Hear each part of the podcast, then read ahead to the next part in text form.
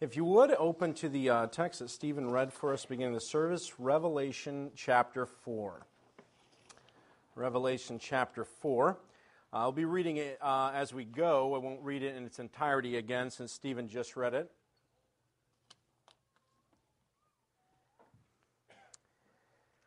A.W. Tozer once said, What comes into our minds when we think about God is the most important thing about us.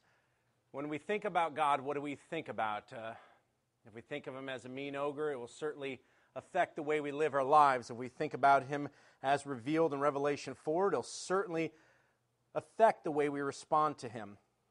Over the last couple services, um, there's always such good meat uh, brought to us.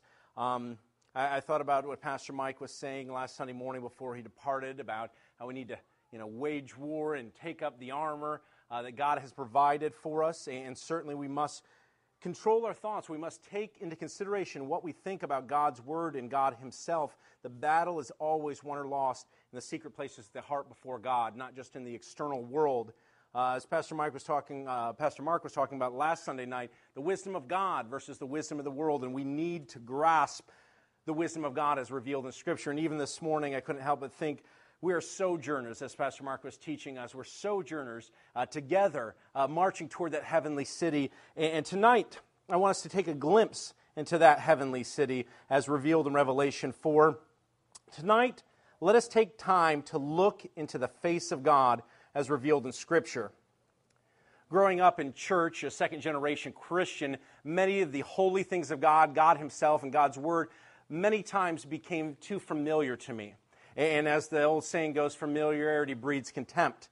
And very routinely, I can just look at Scripture, understand a passage, think about God, talk to my children about God, but it's like I'm become callous to Him. And so, uh, thankfully, this past week, God once again allowed me to see His beautiful, marvelous face in Scripture, awakened me again to the reality of who he is. And that's what we need time and time again is to look into his face, understand this is the God before whom we stand as a church, as individual believers. This is the God whom we follow and worship. And let us not take him for granted. Let's not treat him too casually. Let's not let's not forget what it truly means to worship before the King of Kings and Lord of Lords. So that's why I ask you to join me tonight in beholding the face of God as revealed here in Revelation 4.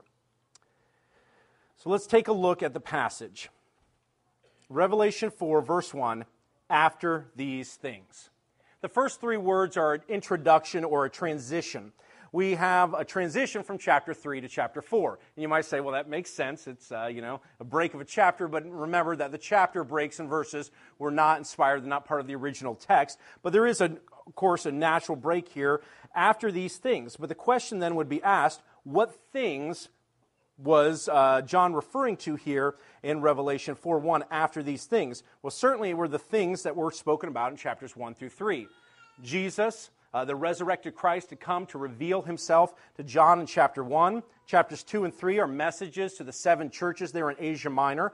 So when John says after these things, he's saying after chapters 1 through 3, what I've already written and uh, what has been described and revealed to me by Christ after these things, I looked, and behold, a door standing open in heaven. And the first voice which I had heard, like the sound of a trumpet speaking with me, said, Come up here, and I will show you what must take place after these things. So we already answered the question, the first three words, after these things, what things? The things in chapters 1 through 3. But who spoke to him? He said, The first voice which I had heard. So, in order to understand who this first voice was, we need to back up before chapters 2 and 3, which was the message to the uh, seven churches of Asia Minor, and look at who spoke to him in chapter 1, verse 10. So, if you'll flip back from Revelation 4, might not be too many pages, but to Revelation chapter 1, verse 10. Beginning in Revelation, I'll actually start in verse 9 of chapter 1, it says, I, John, your brother and fellow partaker in the tribulation and kingdom and perseverance which are in Jesus, was on the island called Patmos because of the word of God and the testimony of Jesus. So, John, in prison there in Patmos, sent to this uh, Roman exile island, he was there.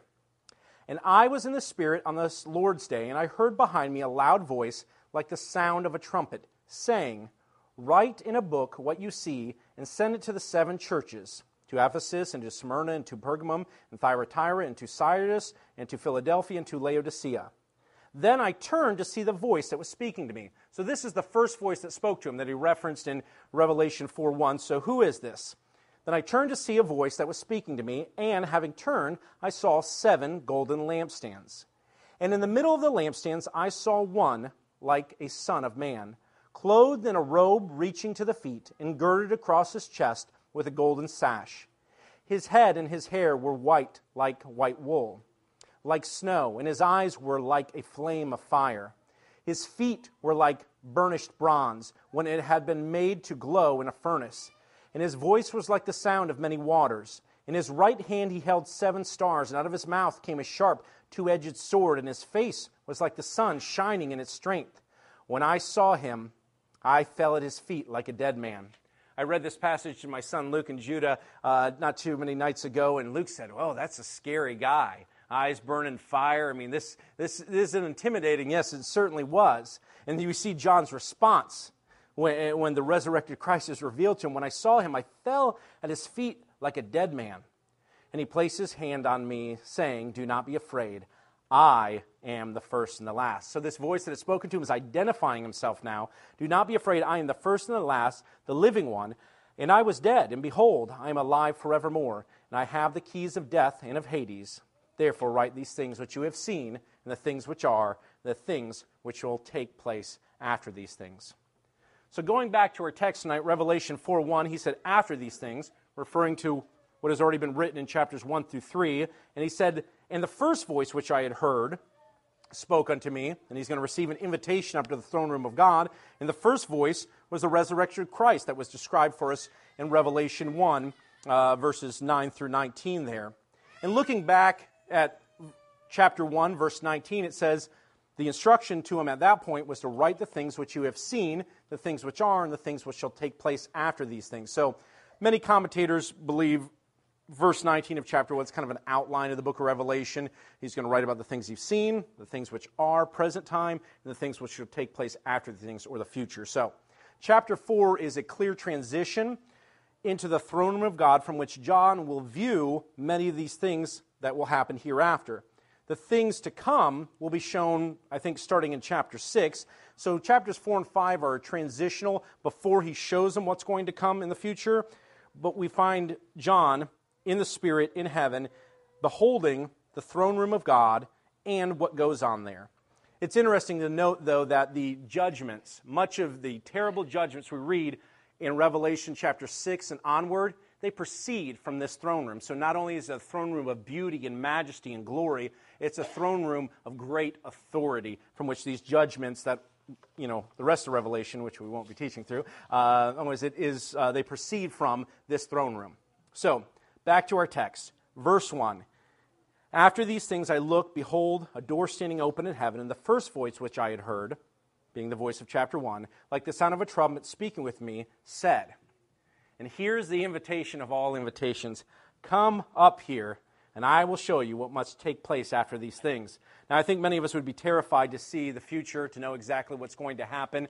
Uh, it might be intimidating, but if you're invited to the throne room of God by the resurrected Christ, you don't say no. And here's the thing tonight, and not, eh, not just tonight, but any night, we have the same invitation. I get to stand here, hold it in my hands, read it over and over again to my family. I get to stand looking over the shoulder of John into the throne room of God. This is a privilege. This is a privilege of the church to see these things. And uh, as we heard in Psalm 119, I think verse 18 this morning, open my eyes. Lord, I want to see what you have revealed here about yourself. That should be our prayer tonight. Now look at verse 2. Immediately I was in the Spirit. Now, John had already said in chapter 1 that he had been in the Spirit. So this was another experience of being in the Spirit as John comes to heaven. Now, some people debate about what it means he was in the Spirit. Where was his body? Was his body in heaven? Did just his spirit go to heaven? Was this just a vision?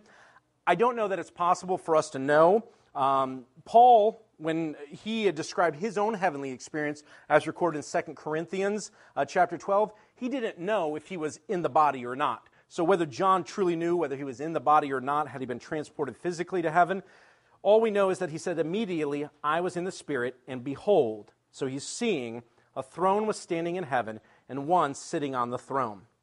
So, chapter uh, 4, verse 1 is really the transition, the invitation. Chapter 2 is John entering to heaven, and not chapter 2, verse 2. And then starting in verse 3, we find through the remainder of the chapter a description of the throne room of God, what it looks like and what goes on there. So let's pick up there in the uh, end of verse 2. And behold, a throne was standing in heaven, and one sitting on the throne. And he who was sitting was like a jasper stone, and a sardius in appearance, and there was a rainbow around the throne, like an emerald in appearance we see the first thing that John notices is a throne. The throne is the center of attention. You'll see later in his description in the chapter that everything else he describes is in relation to the throne. So it's the center of attention. And then notice also he says, He who was sitting. He who was sitting. It's odd to think of the Almighty as sitting. We sit when we grow tired. God certainly never slumbers or sleeps, as he says in the Psalms. He does not grow weary. Nothing is too difficult for the Lord. So why is he sitting? Now, this may be my own speculation, but it, I think that God is sitting and resting in his supreme rule. He's not fighting and warring for rule. He, he's not threatened by anyone. He's resting in his absolute supremacy over all creation. He sits as Lord over all creation. It is also interesting to note, as we'll read here uh, further, but also it's been described to us, it says, He who is sitting was like, so it gives us a simile, a description, like a jasper stone and a sardis in appearance, and there was a rainbow around the throne, like an emerald in appearance, but there's no description of God in regards to shape. It doesn't say what shape he was or what size he was, if he looks similar to any created being like an animal or a person, but instead, the description here is pointing out glory and radiance. Now, maybe that was all God wanted him to see, maybe that's all God wanted him to record, but that's what we have is the glory and the radiance of God as described sitting on the throne. It says there was a rainbow around the throne. Uh, it says, looking some things up here to see if somebody had speculation about this green hued or emerald appearance rainbow that's surrounding the throne. You see, hear all kinds of weird things, uh, but one that I thought was interesting, uh, they, they talk about uh, when lightning flashes, sometimes you'll see almost a green flash of light. It, it's like they talk about the chemicals in the atmosphere. So maybe it's the power of the light giving off this green emerald appearance of a rainbow. I'm not quite sure, and I don't think that it's important for us to figure out where that green light was coming from, but we do, and what we should grasp is the importance that God is glorious and radiance in his appearance. It says also that around the throne were 24 thrones. So before the elders who were sitting on these 24 thrones catches John's eyes, he notices these 24 thrones that they sat on. And these, of course, were lesser thrones, as we will see that these men are worshiping uh, the one who sits on the throne. So these lesser thrones around the throne, and of course, we'll hear the song of worship at the end of the chapter. But the people that were sitting on them were 24 elders, clothed in white garments, and they had gold crowns on their head.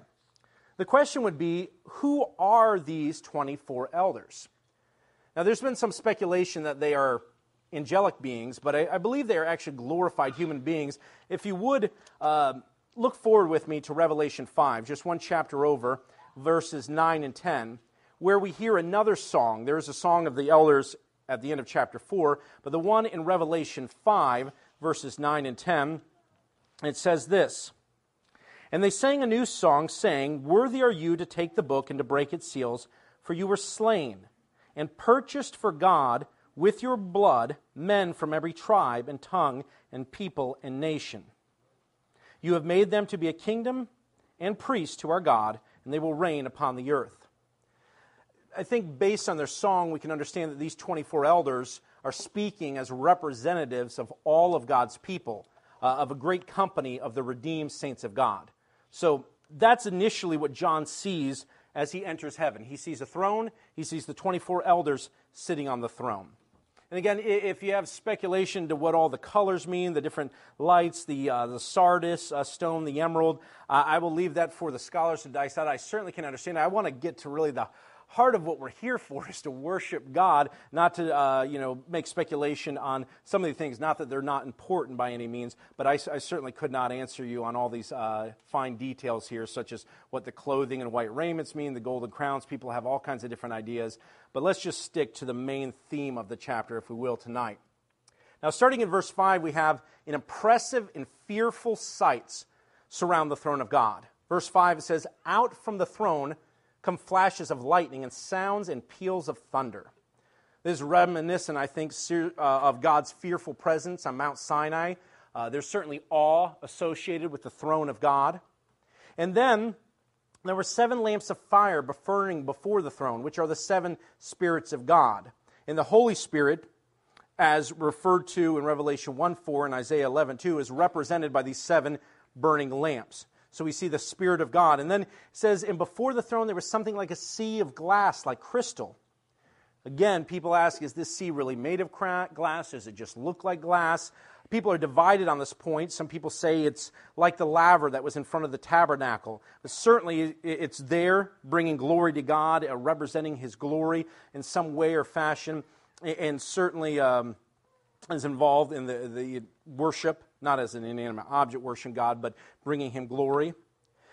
But in the center and around the throne, we see in verse 6, there are four living creatures. Now, these guys get my attention a little bit more than the sea of crystal. While that is interesting, these four living creatures, it says they are full of eyes in front and behind.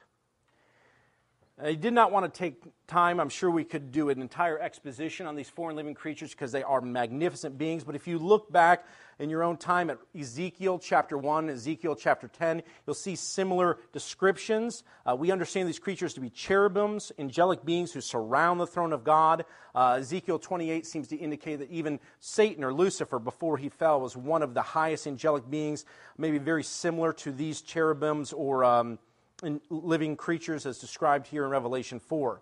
These were always prominent in the worship of God. In the tabernacle, cherubims were intricate into the design um, over the Ark of the Covenant and in other places around the temple. So, certainly, their presence is always directed to worship. It says that they were full of eyes in front and behind, each one of them having six wings. Certainly impressive creatures. Um, I think I don't think any of us would argue the fact that angelic beings are wise and intelligent. We see this throughout the scripture in their interactions with men. And these ones, maybe the eyes are meaning that they have great insight. They're certainly not blind. They know and they understand. They see God, if anything, with those eyes. They are beings of intelligence and understanding, and they live and exist to worship God. One man said that all failure to worship God is simply a lack of seeing and understanding. Because if we saw God as he really is, we would worship him as he truly deserves, or, or as much as, or more than we do now. So if we're, we're lacking in our worship in our day to day lives, maybe it's because we don't truly see him and understand him. And that's why we must continue to drive ourselves back to Scripture to behold his face so that we might understand him, see him, and worship him. Now it says that one was like a lion and one was like a calf, and one looked like the face of a man, and one like a flying eagle. So John describes these cherubims each with a different face, and uh, once again, um, there's all kinds of speculation. Some people say, oh, these four faces mean the primary virtues of love and honesty. And some people say it's Israel encamped around the, uh, the tabernacle in the wilderness, or it's Jesus as presented in the four Gospels. So don't get distracted by that. I, I, I, don't have the answer for you. I apologize. Stephen or Mark can help us out with that afterwards, what the four faces mean. Um, but certainly, I think we can agree on this. They represent magnificent creatures as created by God. They, they represent some of the pinnacle, if not, not above man, because man is made in God's image, but the pinnacle of his creation as far as beauty and greatness. Uh, maybe they represent all animate creation the one thing I think we can also gather is that these amazing creatures who are in the throne room of God, there is no place for them to exalt themselves. You see that they worship God. You might think because they're so beautiful, they're so magnificent, they're so powerful and intelligent, they would say, Look at me, look at me. But no, they're saying, Look at God. So, again, what they signify isn't completely clear to me, but I do know that these amazing creatures, who are part of God's amazing creation, recognize that He is Lord over all and deserves worship. Now, not only does John describe what it looks like, he begins to describe what actually happens around the throne and what is said around the throne. And also interesting to note, we don't hear any speech from the throne. He doesn't need to speak. His presence alone speaks enough. The response is compelled out of those around the throne. The, the 24 elders, the four living creatures, we're going to hear them cry out uh, as compelled by the presence of God. In verse 8, it says, They do not cease to say, Holy, holy, holy is the Lord God, the Almighty, who was and is and who is to come. The living creatures constantly worship God. Now it's interesting the choice of words. It says they do not cease to say. It doesn't say they repeatedly say, or that a lot of times they said this, but it, it's said that they do not cease to say. It leaves no room for the assumption that there's a break in what they say. The text does not say the living creatures began to say, but rather the language of the text seems to indicate that there's a perpetual occupation. They don't cease to do it. This is their ongoing occupation. I tend to imagine that this is what they were created specifically to do. I think that's our understanding of cherubim in Scripture. And I tend to imagine they've been doing this since creation, and that they're doing it now, and that they will do it for all eternity. Now, maybe uh, your thoughts of heaven and these whole things, uh, you know, at one point were like my son Luke. I was talking to him about heaven, and he said, That sounds boring just flying around singing all the time. What? I don't like that, God. Or not God, Dad. I don't like that, Dad. I don't like the idea of that. And children often have this misunderstanding of heaven. They imagine that it's simply floating around in the clouds, playing harps, singing songs to God. Therefore, when they hear something like this, it really doesn't seem like much of an improvement. Um, from their perspective, life is enjoyable when they're out playing or when they're being entertained. Therefore, the idea of worshiping God forever seems unreasonably boring to them. So, why on earth would grown ups think that heaven is an improvement upon this life if all we're going to be doing is worshiping God?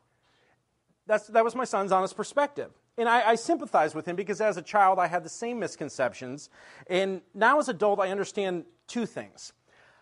Don't understand a lot, but I do understand these two things. One, in heaven, we're going to do more than just worship in the throne room of God. We'll be serving in the kingdom, which is a form of worship. It is all worship toward God. So I do understand that. So I get it. We're not just standing in one place doing the same thing for all eternity.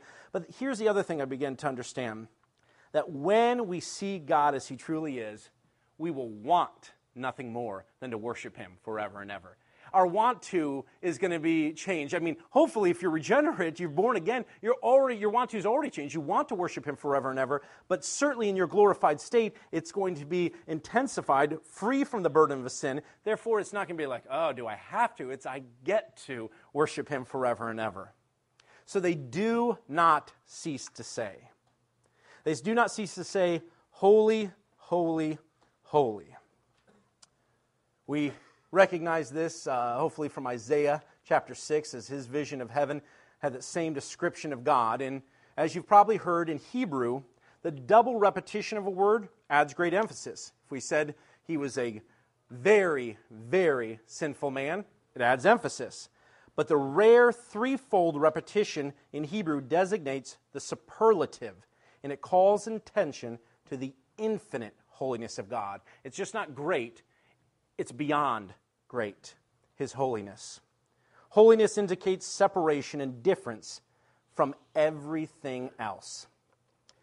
As a child, I always thought of holiness just as perfection, purity, lack of sin. But holiness is separation from everything else. Uh, one thing, and I don't know if this helps you, but um, helped me when the Israelites were sick in the wilderness, they didn't approach the tabernacle. Because I can go to buy some food, even if I'm not feeling well. I can go over somebody's house if I'm not feeling well. Obviously, they might not like it, but the fact is, they treated God's tabernacle different. He was holy. He was different than everything else common in their life. He was different. So they treated him different. And so when God is holy, he's not just perfect and pure, he is, but he is separate and unique and distinguished from everything else. God is the one person that's unlike every other person you know. The existence of God is the one concept that you can think about that actually existed prior to thought itself. You ever think that? Before there was ever any thought of any created being, there was God. And so I can think about him, but he's the only thing I can think about that existed before thought. He is the only self existent one. He is different than everything I relate to. Everything I relate to in this life, time, speech, and thought had a beginning, and yet he didn't. And he's forever there by his own power. He's the good one. We say God is good, but He's the only one who's good. He's separate and distinguished. If there's goodness in this world, it's because it proceeds and flows forth from Him. He is distinct and different. He is holy. He is above. He is good. He's the great one. Is there any greatness that exists that did not derive from God? Everything flowed forth from God and His creative ability. He is the Holy One, distinct and different and above His creation separate and high and pure and perfect and good and great. The text goes on to say, Holy, holy, holy is the Lord God Almighty, who was and is and who is to come.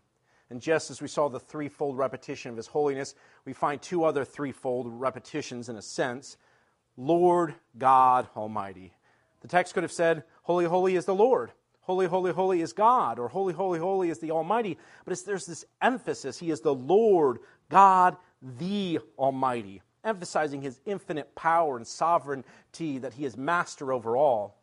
It emphasizes he who was and is and is to come, that he ruled in eternity past, he's ruling presently now, and will reign forever.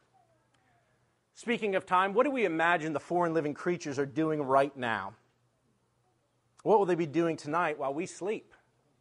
What will they be doing tomorrow while we go to work, while the world rushes on, while wars are fought, and while the rulers of this land make laws that offend God's holiness? While we busy ourselves with the concerns of this world, the four and living creatures exist to worship continually the King of all earthly kings and the Lord of all earthly lords. Now, I understand it's not sinful for us to go about our daily occupations, and they will, the jobs will come in front of our eyes, and we're going to be doing our work. But let us seek to remain in a state of worship and recognize that everything we do should be done for the King. The living creatures certainly do, and they give him thanks. And we who know and have experienced grace, how much more greater should our thanks be? Because while these foreign living creatures are in the presence of God, they've never been redeemed. They've never been bought back from the slave market of sin. You and I, who are made in the image of God, committed treason and yet experience grace, something they know very little of experientially. They look over and see what we experience, and yet they do not experience. So if their existence is to worship God, how much more should our existence be? Charles Spurgeon said it this way Knowing angels should worship God should promote our worship also. Do we have any less reason to praise Him or thank Him? Do we sing as much as the birds do? Yet what have the birds to sing about compared with us? Do we sing as much as the angels do? Yet they were never redeemed by the blood of Christ. Birds of the air, shall you excel me? Angels, shall you exceed me? You have done so, but I intend to emulate you, and day by day and night by night pour out my soul in sacred song. Certainly, we should be a worshiping people. And John was given this privilege to look into the throne room, and we have been given this privilege of looking into the throne room. We, who again committed treason against the holy God who made us, we who were enemies, as we sang this morning, are now called sons and daughters. What a privilege is this! We were created for worship, and we have been given every reason to worship. The text goes on to say, And when the living creatures give glory and honor and thanks to him who sits on the throne, to him who lives forever and ever, the 24 elders will fall down before him who sits on the throne and will worship him who lives forever and ever and will cast their crowns before the throne. So, kind of like a domino effect, the living creatures give glory and honor. And now the elders are going to fall down it, not just in response to what the foreign living creatures, in response to God who sits on the throne, but we see a succession there. So they worship, then the 24 elders will worship. The 24 elders cast down their thrones before uh, the throne of God and recognize the worth, the worthiness belongs to God and not to themselves. So it indicates they're not keeping back, not reserving glory for themselves, but giving it to the king. They, the redeemed of God, throw every achievement back at God, saying he is worthy to receive glory. One other quote from Spurgeon, if you will, tonight. He says, Our text says that all cast their crowns before the Lord. Notice that there are no divided opinions in heaven. There is no sectarianism in parties, no schisms there. They are all in perfect harmony and sweet accord. What one does, all do. They cast their crowns without exception before the throne. I do not read aught of dissension. They were all unanimous in casting their crowns at Jesus' feet. They were all unanimous in glorifying God. It is hard to find a brother and sister this side of heaven that we agree with everything on. But to think that you and I, those the redeemed of God who are true believers in Christ, will be able to be in unanimous unity, there will be no more division over did the church replace Israel? There will be nothing dividing us. There will be united worship before God, casting our crowns before Him. This will be our occupation. So, what do the 24 elders then say?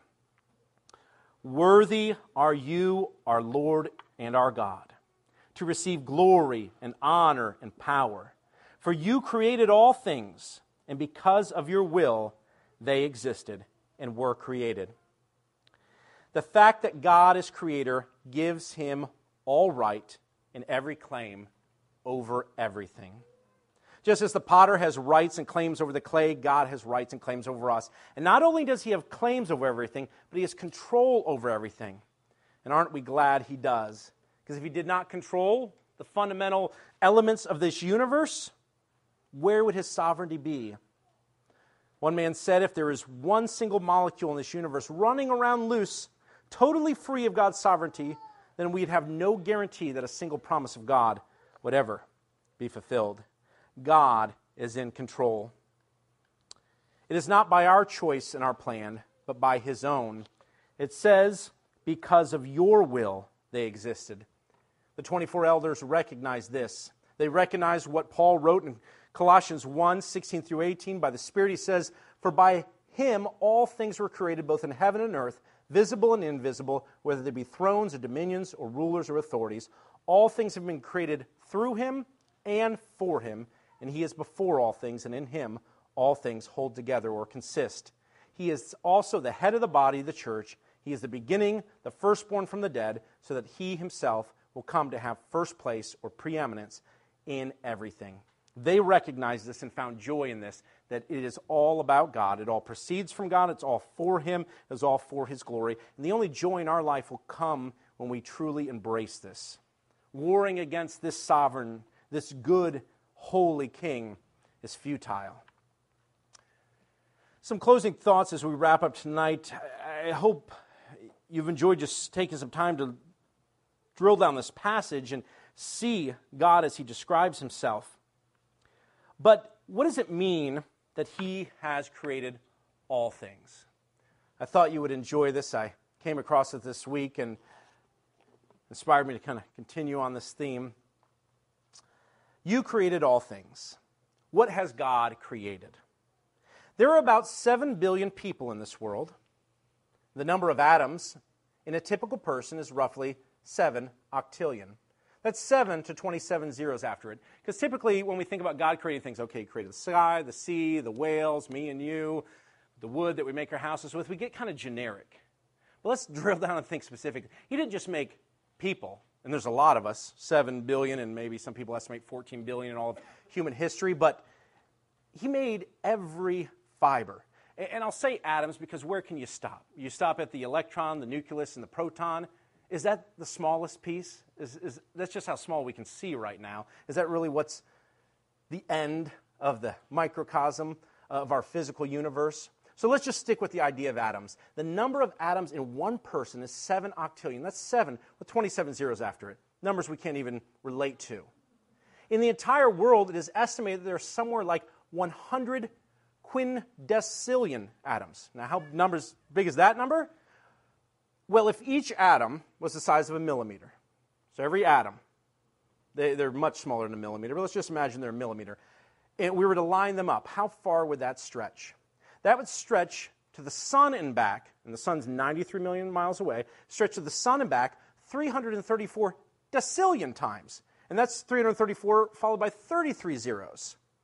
The number of atoms in the observable universe is thought to be 10 to the 82nd power.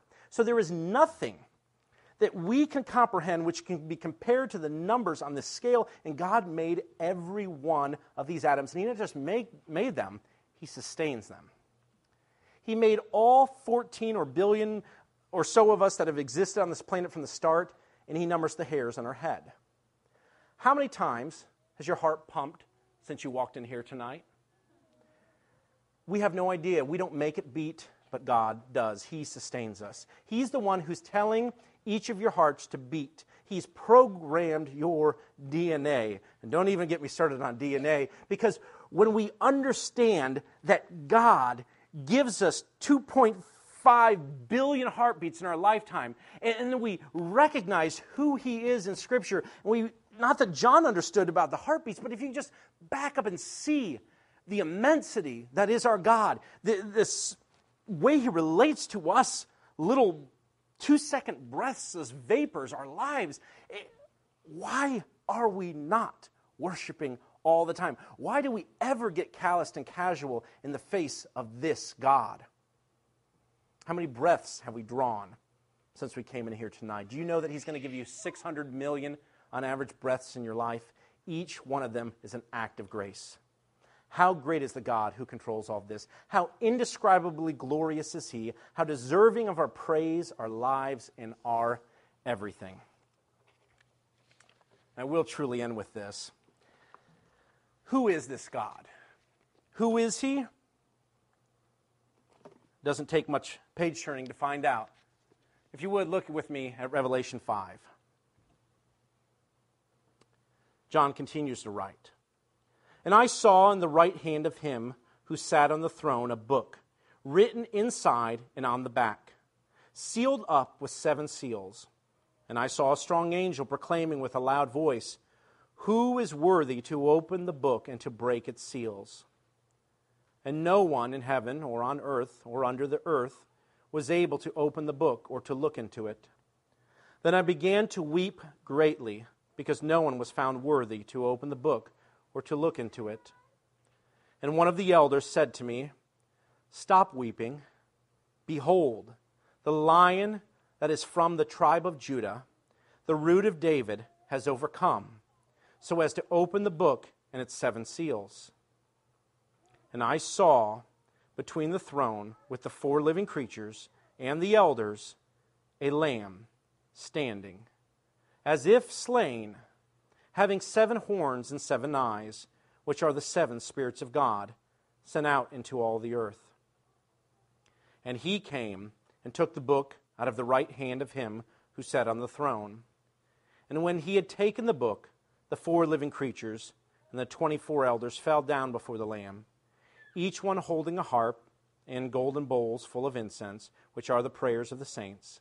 And they sang a new song, saying, Worthy are you to take the book and to break its seals, for you were slain and purchased for God with your blood men from every tribe and tongue and people and nation. You have made them to be a kingdom and priests to our God, and they will reign upon the earth. Then I looked, and I heard the voice of many angels around the throne, and the living creatures, and the elders. And the number of them was myriads of myriads and thousands of thousands, saying with a loud voice, Worthy is the Lamb that was slain to receive power and riches and wisdom and might and honor and glory and blessing.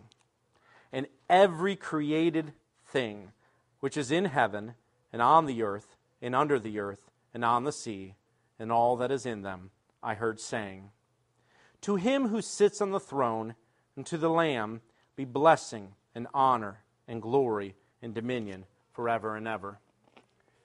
And the four and living creatures kept saying, Amen. And the elders fell down and worshiped. If there's any doubt left in anyone's mind who this deity described in chapter 4, who the one who sits upon the throne, I think chapter 5 answers it. And as we sang in one of our songs this uh, evening, the doxology, we should praise God, the one from whom all blessings, all creation, all life flows, into the one to whom all glory is due the doxology just was a routine part of church life growing up, but it hit me one day that the statements, I think, of direct address. We say, Praise God from whom all blessings flow. So we're praising God, but then we say, Praise Him, all creatures below, or all creatures here below. So we're telling the creatures here below, Praise Him. We're, we're saying, All creatures, praise Him. We're telling them what to do. It's an emphatic statement and correct me if I'm wrong on the grammar, but I, I, we're telling them what to do. And then we say, Praise him above, ye heavenly host. You heavenly host, praise him. I feel like I should be saying, Keep on praising him because they are praising him, but I'm telling them, Praise him. Why? Why would I tell the four living creatures and the 24 elders to keep on praising? Why would I tell any of the angels what to do because they know what to do? Because I have seen more of his glory. He created me for the glory of his grace, and I've beheld the glory of his grace, and it's so consumed our thoughts and our minds that we want to praise him and we want to tell everyone to praise him. We say with David, Oh, that men would praise the Lord for his goodness. And we say to even the host of heaven, Praise him. Keep on praising him. Praise and worship his name. Praise who? The Father, the Son, and the Holy Ghost.